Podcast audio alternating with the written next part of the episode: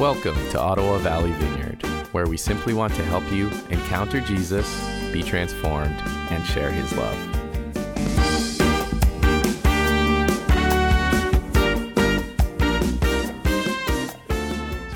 Say at OEV all the time is that we want to encounter Jesus, be transformed by Him, and share His love. And so that's what we uh, really long for: is that this encounter with the Word will be an authentic encounter that will change you and will fill you, and that out of that encounter with the Word of God, uh, that you'll be able to share something amazing with your friends. So that's our that's our hope with this.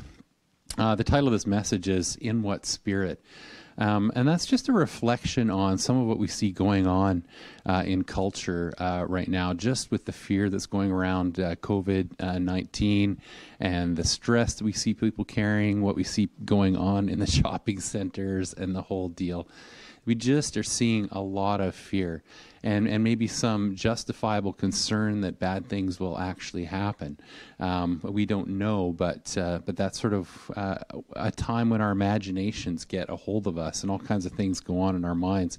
Uh, but the passage has just been resonating uh, for us uh, from 2 Timothy chapter 1, verse 7. For God did not give us a spirit of fear, but of power, of love, and of a sound mind. And that's just what I want to pray into before we start uh, the message here. Uh, Father, I just ask that for everybody listening, uh, that there would not be a spirit of fear over us, that you would uh, pour out a gift, uh, an understanding, a supernatural ability uh, to know that we can walk in your power, to know that we can walk in an authentic love, and to have minds that are sound and solid and steady and able to uh, respond uh, to you and to your word and to be obedient people. So, Father, we just ask as we engage with your word, as we engage with this text, that you would do that work in our hearts of banishing our fear and giving us uh, a connectedness with you that results in power, love, and a sound mind. And I was walking through the grocery store uh, the other day, and this is just some pictures from some local grocery stores uh, that we've seen. But uh, sort of before this thing started really ramping up, uh, I guess it was Friday. It was sort of one of the first big days of binge shopping. Although everybody's been binge shopping toilet paper for uh, weeks now, but uh, just just walking through the store, normal Friday shop, wanting to kind of do, you know, the it's payday, sort of fill up the pantry and all of that. And as I started walking through the grocery store, we're getting some vegetables, we're just doing that kind of usual thing. I'm sort of looking around and I'm beginning to see uh, some people going past me with like massively filled carts and, and sort of scrunched up faces. And as I'm going through the grocery store, I realize that there's just huge anxiety uh, going on. And me sort of being like, yeah, I want to be temperate, want to be chilled, don't want to sort of engage in this. But as I'm sort of going through the grocery grocery store, I'm kind of like, beans and rice, maybe a couple extra bags of beans and rice.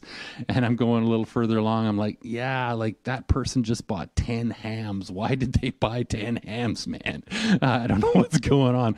Uh, maybe I'll buy two hams. And as I'm going through the grocery store, it's like this, this sort of fear that's in the place ramps up and it kind of gets a hold of you and had an amazing conversation with another couple uh, in the church that by the time we got down to the ice cream section of the aisle a little bit of an older couple a little bit steady just doing their regular shopping and, and showing actually a little more restraint than i had. And i actually felt this conviction like oh man there's something in me that's shopping in fear. This is crazy.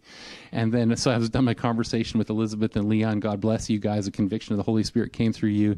I just kind of quietly shopped my way back and put a ham back on the shelf and, and kind of dealt with that. But uh, but it's just it's it's kind of nuts. There's a way in which when fear is happening in society and happening around us, it just sort of ramps up and ramps up and it begins to to build and by the time i sort of got through walmart and through the soap aisle people were going nuts in the soap section too and got to the cash I, I was just realizing that there has got to be a way for us as christians to live a little bit differently in the middle of this. Like, we don't have to be under this thing.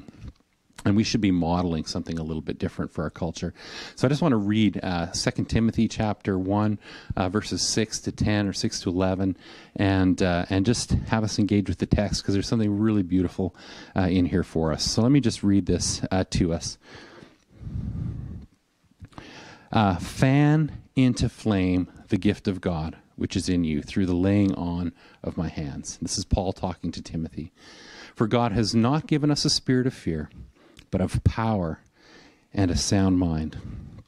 Therefore, do not be ashamed of the testimony about our Lord, nor of me his prisoner, but share in suffering for the gospel by the power of God. This is a huge run on sentence. Who saved us and calls us to a holy calling. Not because of our works, but because of his own purpose and grace, which he gave us in Christ. Jesus, before the ages began and which now has been manifested through the appearing of our Savior, Christ Jesus, who abolished death and brought life and immortality to light through the gospel, for which I was appointed a preacher and apostle and teacher, which is why I suffer as I do. This is Paul talking to Timothy. Uh, he's uh, talking to a spiritual son.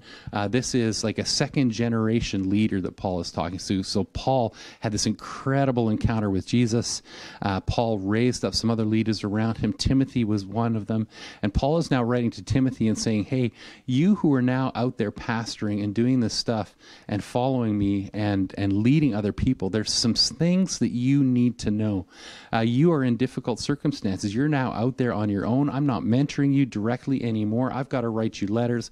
I'm not by your side. You're doing it, and you're in a difficult situation. And Timothy, we think, we don't know for sure. Uh, some people say that he was just a little bit less of a, an aggressive, sort of outgoing person than Paul, which we think is probably true of absolutely anybody because Paul is like off the charts.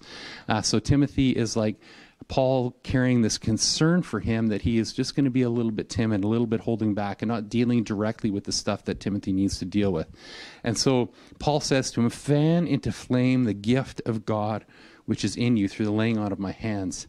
And so, just this first thought out of the text is in adverse circumstances, look for the gift you might be sitting in your house. You might be worried uh, about COVID 19. You might be worried about what to do or carrying that kind of fear with you. But first of all, look to the gift. God has given you something amazing in your life. He has spoken to you, uh, He has gifted you, He has poured out something into your life. You need to look to that thing that came from God and realize that you have capabilities and abilities and power and love and authority that you didn't know you had. We want you to see that and realize God is with you and amazing things are, are happening. Uh, just focusing on this phrase, fan into flame, uh, that word there in the Greek is really just like rekindle a fire, like rekindle a fire. I remember when I was a kid uh, and I would go to camp, and there was this awesome guy up at camp who was like the woodsman guy, and he was fantastic. He would take us out and we would sort of go in the bush and, and start a fire and the whole kind of deal. And he had this awesome cowboy hat, which nobody wears cowboy hats, but he wore cowboy hat because he was cool. And he was fanning the flame, and he puts this log on the fire of, of embers that are just about worn out and uh, and the log is just there, and it's just kind of slowly smoldering. And he takes off his hat. He said, This is why a cowboy wears a hat, boys. And we're like, Whoa, you're amazing guy. You're like a real cowboy. And he's like, takes his hat and he fans the flames. And just the air pushing by the log, all of a sudden the sides of this log begin to just burst uh, into flame. And we're like, whoa, this guy is like a camping wizard. He's fantastic. And, uh, and, and that's kind of what Paul is asking us to do. And just worth thinking about, you have gifts from the Holy Spirit, but there is an ability that you have to nurture them and actually make them work. And you have a responsibility to do that. Gifts just don't operate and live and thrive in you uh, if they're just left dormant and not used. There's a way to nurture them, there's a way to fan the flame. You have some responsibility. We have an active role to play in how God's gifts operate in our lives. Uh, the next thought, just from this line, is uh, through the laying on of my hands. So we really have three things in here. We have Paul laying his hands on Timothy, a gift from God bestowed to Timothy, and then Timothy responsible to nurture it. There's a three way partnership in, way the, in the way the gifts operate. They're from God, they're given in community, and they're nurtured by you.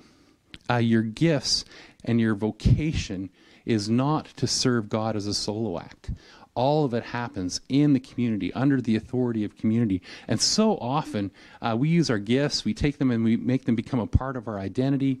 We begin to think that they're who we are, and eventually our gifts can sometimes lead us into a place of isolation. Uh, but we really don't want to operate that way. They're meant to operate in community with the Holy Spirit, in community uh, with the church family, and to really uh, be nurtured by you. It's this amazing three way partnership. I'm just going to fly on to the next uh, verse here. Verse 7, this is sort of the heart of the text that we're looking at. Uh, for God has not given us a spirit of fear. We just want to pause for a second and think about what that fear is and what it means. That word in the Greek is deilia, which means timid or full of dread. And these are just sort of English definitions that have sort of been added to it over the years, but, but I think they resonate in some ways. Uh, a person who loses their moral gumption. We don't want to, especially in this time uh, when there's so much fear around us, be people who have lost our moral gumption. We don't want to be people who have lost uh, that ability uh, to make sound decisions and listen to the Lord and to follow Him. We don't want to be people who are responding uh, like like so many people. Like our culture teaches us that we should just do that thing that we want. We should get that thing that we want. We should grasp that thing that we want and take it and take it now, responding almost completely to the inner urges that we have. And God is calling us not to be people like that. If we are like that, we're going to respond to this inner urge of fear and and and do harm to people and miss out on amazing things that God has for us. So we don't want to be people who have lost that moral gumption or fortitude. I want to look at this next word that we're talking about. But God has given you not fear, but a spirit of power. Again, that's another Greek word that's really familiar to any of you who sort of grew up in charismatic churches, talking about the ability to perform or physically produce work. We want to recognize that uh, some of us, some people in this time, just feel hopeless they might feel stuck. You might feel like everybody's telling you not to go to the theater, not to go to the schools, not to go uh, wherever, and you're just in a place where you feel constrained. You feel like you can't act. You feel like you're hiding. You feel like maybe you're cowering. And I just want you to know that there is a gift from God to be people who make decisions and act and go places and do things that God wants to use your body. God wants to use you physically to accomplish his work. He does so much supernaturally through the gospel, through uh, healing our hearts and, and, and doing spiritual work in us. But, but the idea is that with that comes a vocation to get out there and do physical things. Even, uh, you know, right now we're doing little things like we haven't suspended Give It Away for Lent as a church. Every Lent, we uh, gather as a church, we begin to pray as we approach Easter, and we put aside foodstuffs to, to give to the food bank on Friday, uh, Good Friday, and on Easter. And we want you to keep doing that. We want you to physically take stuff that you have and give it to people who need it. So counter to this hoarded mentality that's going on right now. But we want you to be people of generosity who are taking your ability, take a can of something, put it in a bag, and give it to somebody who needs it. God wants to use your body in a tangible way. Uh, looking at this next word, love. Uh, it's agape. Uh, God has given you a spirit of love and and this is a love that's just not like an affection. It's not just like a feeling. We talked about this when we talked through the shema series. Uh, it's a love which centers in moral preference. Again that word morality resonates doesn't it? It's a love that centers in a choice to do something to make a difference to love uh, when it seems unusual to love. And martin luther king jr noticed this and spoke about agape quite a lot. I just want to read you a couple of quotes from him Agape is understanding creative, redemptive goodwill. It is a love that seeks nothing in return. It is an overflowing love. It's what theologians would call the love of God working in the lives of men. And when you rise to love on this level, you begin to love men not because they are likable, but because God loves them. We're really good at loving people we like. uh, Martin Luther King Jr. knew about loving people just because God loved them. And that is something for us. We want to see people the way God sees them and love them the way God loves them. Uh, he, he says it like this He says, Agape is disinterested love. And what I think he means by that is it's not self uh, directed or self motivated or self choosing love. It's a disinterested love in your own ambitions, in your own uh, choices, in your own way of being. He goes on, he says, Agape does not begin by discriminating between worthy and unworthy people or any qualities people possess. It begins by loving others for their sakes. Therefore, agape makes no distinction between friend and enemy it is directed towards both.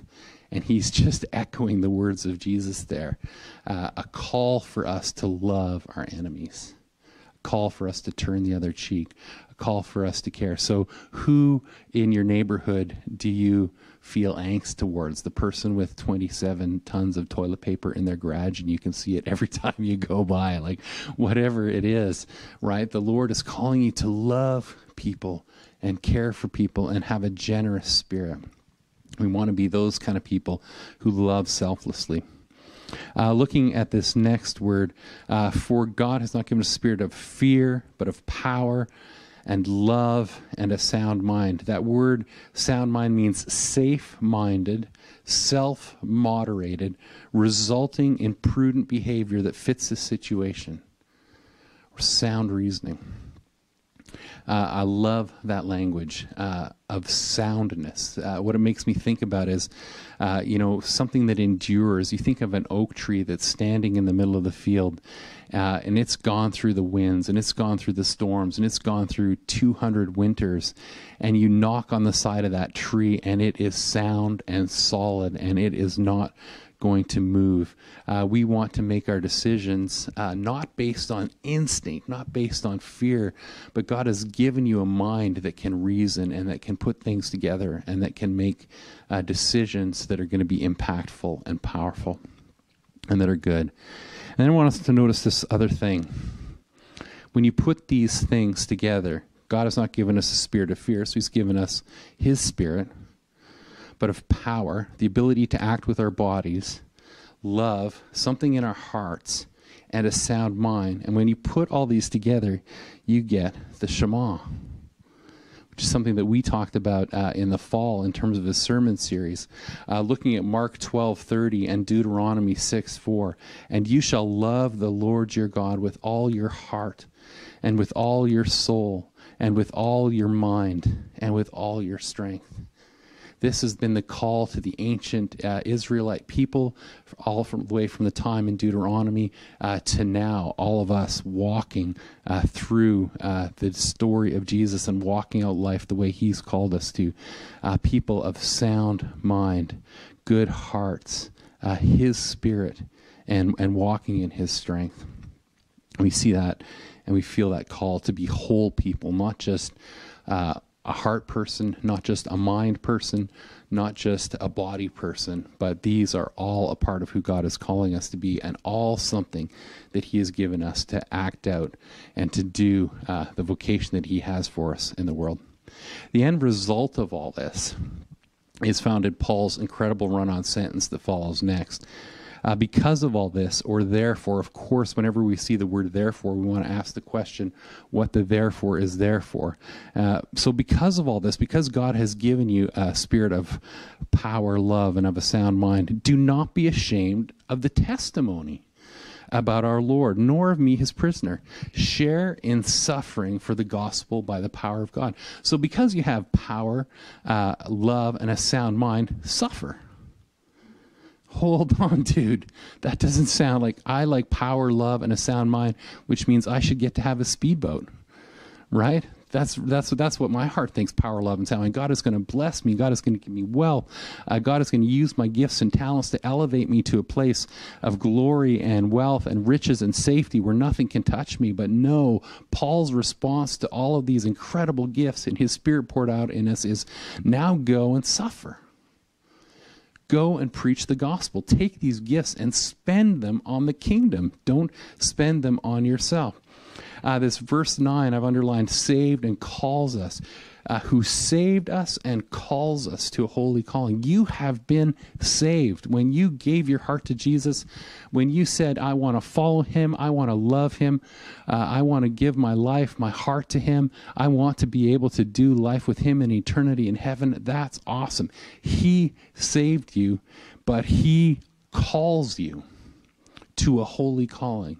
You were saved. You are called to something. You are called to a purpose. And we see this again in the rest of his crazy run on sentence. Not because of our works, but because of his own purpose. Of course, we really want to notice that. This is something that he has done in us, and we don't get the credit for it, which he gave us. Again, we don't get the credit for it. He gave us salvation, which has now been manifested. This is not just a historical thing that has happened to you or that happened 2,000 years ago when he died on the cross, was buried, and rose again. This is something that is now meant to be manifest in your life and in the life of the church. This is a present thing. Something has happened and is now happening. Your past salvation alters your present reality. You are meant to live differently. You are meant to live differently. And so many of us, uh, Christianity is for us a memory. It's, oh man, I remember when I was a kid. And I remember, I remember that moment when I gave my life to Jesus up at Christopher Lake Baptist Camp years ago. I remember that feeling of the presence of God is near me and I feel my heart warmed. I remember that sense of an assurance that God has saved me, an assurance of salvation. I remember the joy of that. I also remember when I was 17 years old and he called me to ministry. He called me into a future. He called me to do things for him.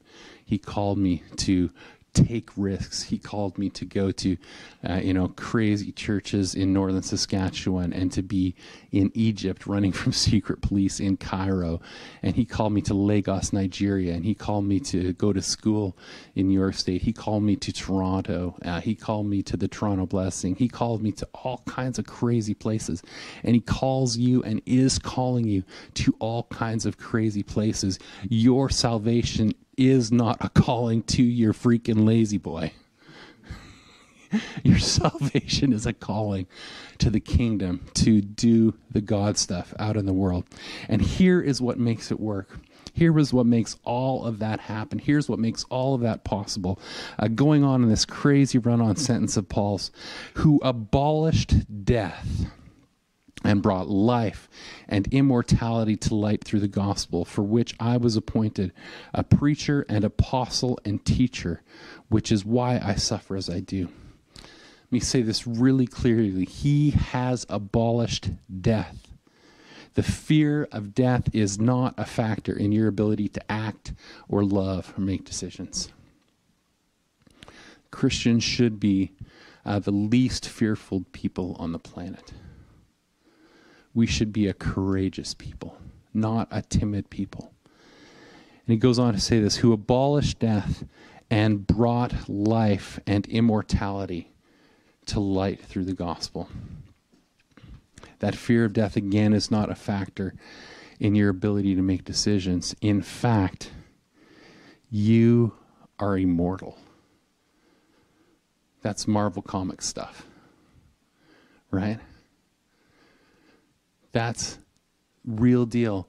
When early Christians went out into the world to serve and face persecution, the reason they were able to do that was because they knew that their life here was but a moment and that they were able to take tremendous risks for the gospel to make it happen, to go out, because they knew that they had life forever.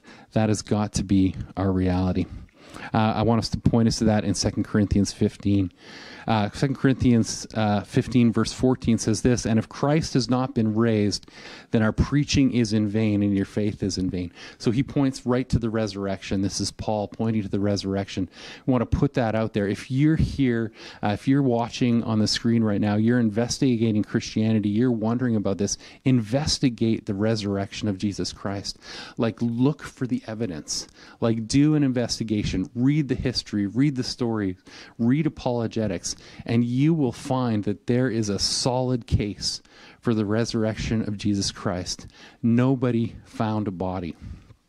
And the fact is, early Christians went about proclaiming this thing about the resurrection of Jesus Christ because they saw it, because they experienced it. They didn't make it up. They wouldn't have gone and been eaten by animals and eaten by lions and whipped and crucified upside down for some lie that they made up.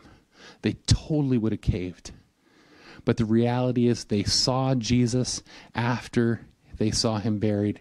They saw him walking around and talking and eating meals with them, and it impacted them. They knew it was true. They knew it was real because they laid their eyes on him and seen him. Uh, Thomas literally put uh, his hands in Jesus' flesh. That's against COVID 19 protocols, by the way. I'm pretty sure that was unsanitary. Uh, but, but he did it. So I want to encourage you investigate Christianity, take your doubts and study with your doubts and you'll find out there's something awesome. But the end result of it, Paul says, and again, read the whole chapter sometime on 2 Corinthians 15. For the trumpet will sound, and the dead will be raised imperishable, and we shall be changed. For this perishable body must put on the imperishable, and this mortal body must put on immortality. When the perishable puts on the imperishable and the mortal puts on immortality, then shall come to pass the saying that is written Death is swallowed up in victory. O death, where is your victory? O death, where is your sting? Death has no sting for you. Death don't hurt. You. Death don't hurt you. It doesn't hurt. It doesn't last. It's temporary. It's a tiny taste of pain and then glory. That's what Christians believe. And that's why you can go into all kinds of circumstances that he calls you. Uh, in the fourth century, uh, Christians uh, were surviving and living under all kinds of persecution in the Roman Empire. In the fourth century, there was this crazy plague that went through the empire. Um, and, and there's a story of Christians in the city of Caesarea uh, and how they interacted with that plague. And that plague is like nothing like COVID 19 that we're seeing. Uh, what they were saying, what historians look at, is like something like a 26% death rate. Like just bodies everywhere. And this is how the Christians responded to that. Every day, some continued caring for and burying the dead, for there were multitudes who had no one to care for them. Others collected in one place those who were afflicted by the famine throughout the entire city and gave bread to them all. So they fired up the bakeries and started making bread. So that all so that the thing became reported abroad among all men. And they glorified the God of the Christians, and convinced by the facts themselves, confessed that they alone, the Christians alone, were truly pious and religious. This is Eusebius writing about the Justinian plague in the fourth century. Uh, two uh, decades later, the Emperor Julian r- looks back at that experience and writes this, and he says this When I think that the poor and sick were neglected and rejected by our pagans, by our priests, I think of the fact that the ungodly Galileans, the Christians, observed this and dedicated themselves to philanthropy. They cared not only for their poor, but for ours. Not only to their sick, but to ours. And again, that's the Emperor Julian. That's how Christians responded uh, to a crazy, terrible plague. Literally, while people were running to the fields and to the hills, the Christians were there and carrying and loving people. Now we're in a different situation uh, now with COVID 19. In so many cases, the absolute best thing we can do to reduce the spread of the plague is some social, social isolation. But if it comes down to the deal where you are hearing that your friend is sick in their home or whatever, and medical professionals can't get to them, we're Christians, we're going. We're getting there. We're going to go to the efforts to uh, stream church online and preach the gospel. Uh, we're just going to do whatever we're called to do. We're going to respond according to the sound mind God has given us, according to the love the generous love that He's put in our hearts, and according to our abilities of our bodies to physically uh, do some work for the King and the kingdom. That's how we're going to serve. Uh, that's how we're going to love. This way of loving uh, uh, is this way of being is is possible for those who actually believe the gospel. Uh, Christ died for your sins and rose to give you eternal life. So believing the gospel is life without fear. That's what we're about. That's what we're called to be a people without fear, a people who are wise, a people who are uh, responding to the call of God in our lives. And so here we are in our culture with all kinds of fear surrounding us. Uh, and we don't know what's going to happen, right? We may all just be on an enforced holiday, and social isolation may really do its thing. And very few of us here in our region uh, may get sick, and this may just be, uh, you know, holy cow, how do we babysit the kids for three weeks? Or maybe something bad will happen. Maybe we're about to undergo some actual suffering.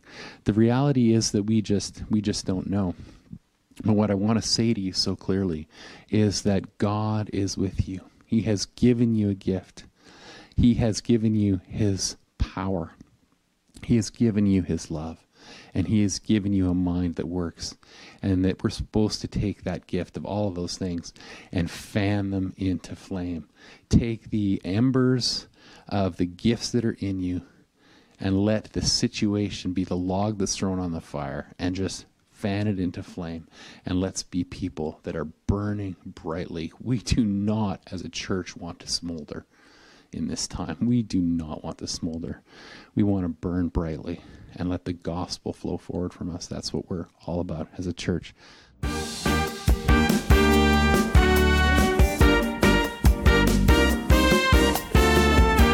Thanks for joining us. To connect to the ministries of Ottawa Valley Vineyard, visit ovv.ca.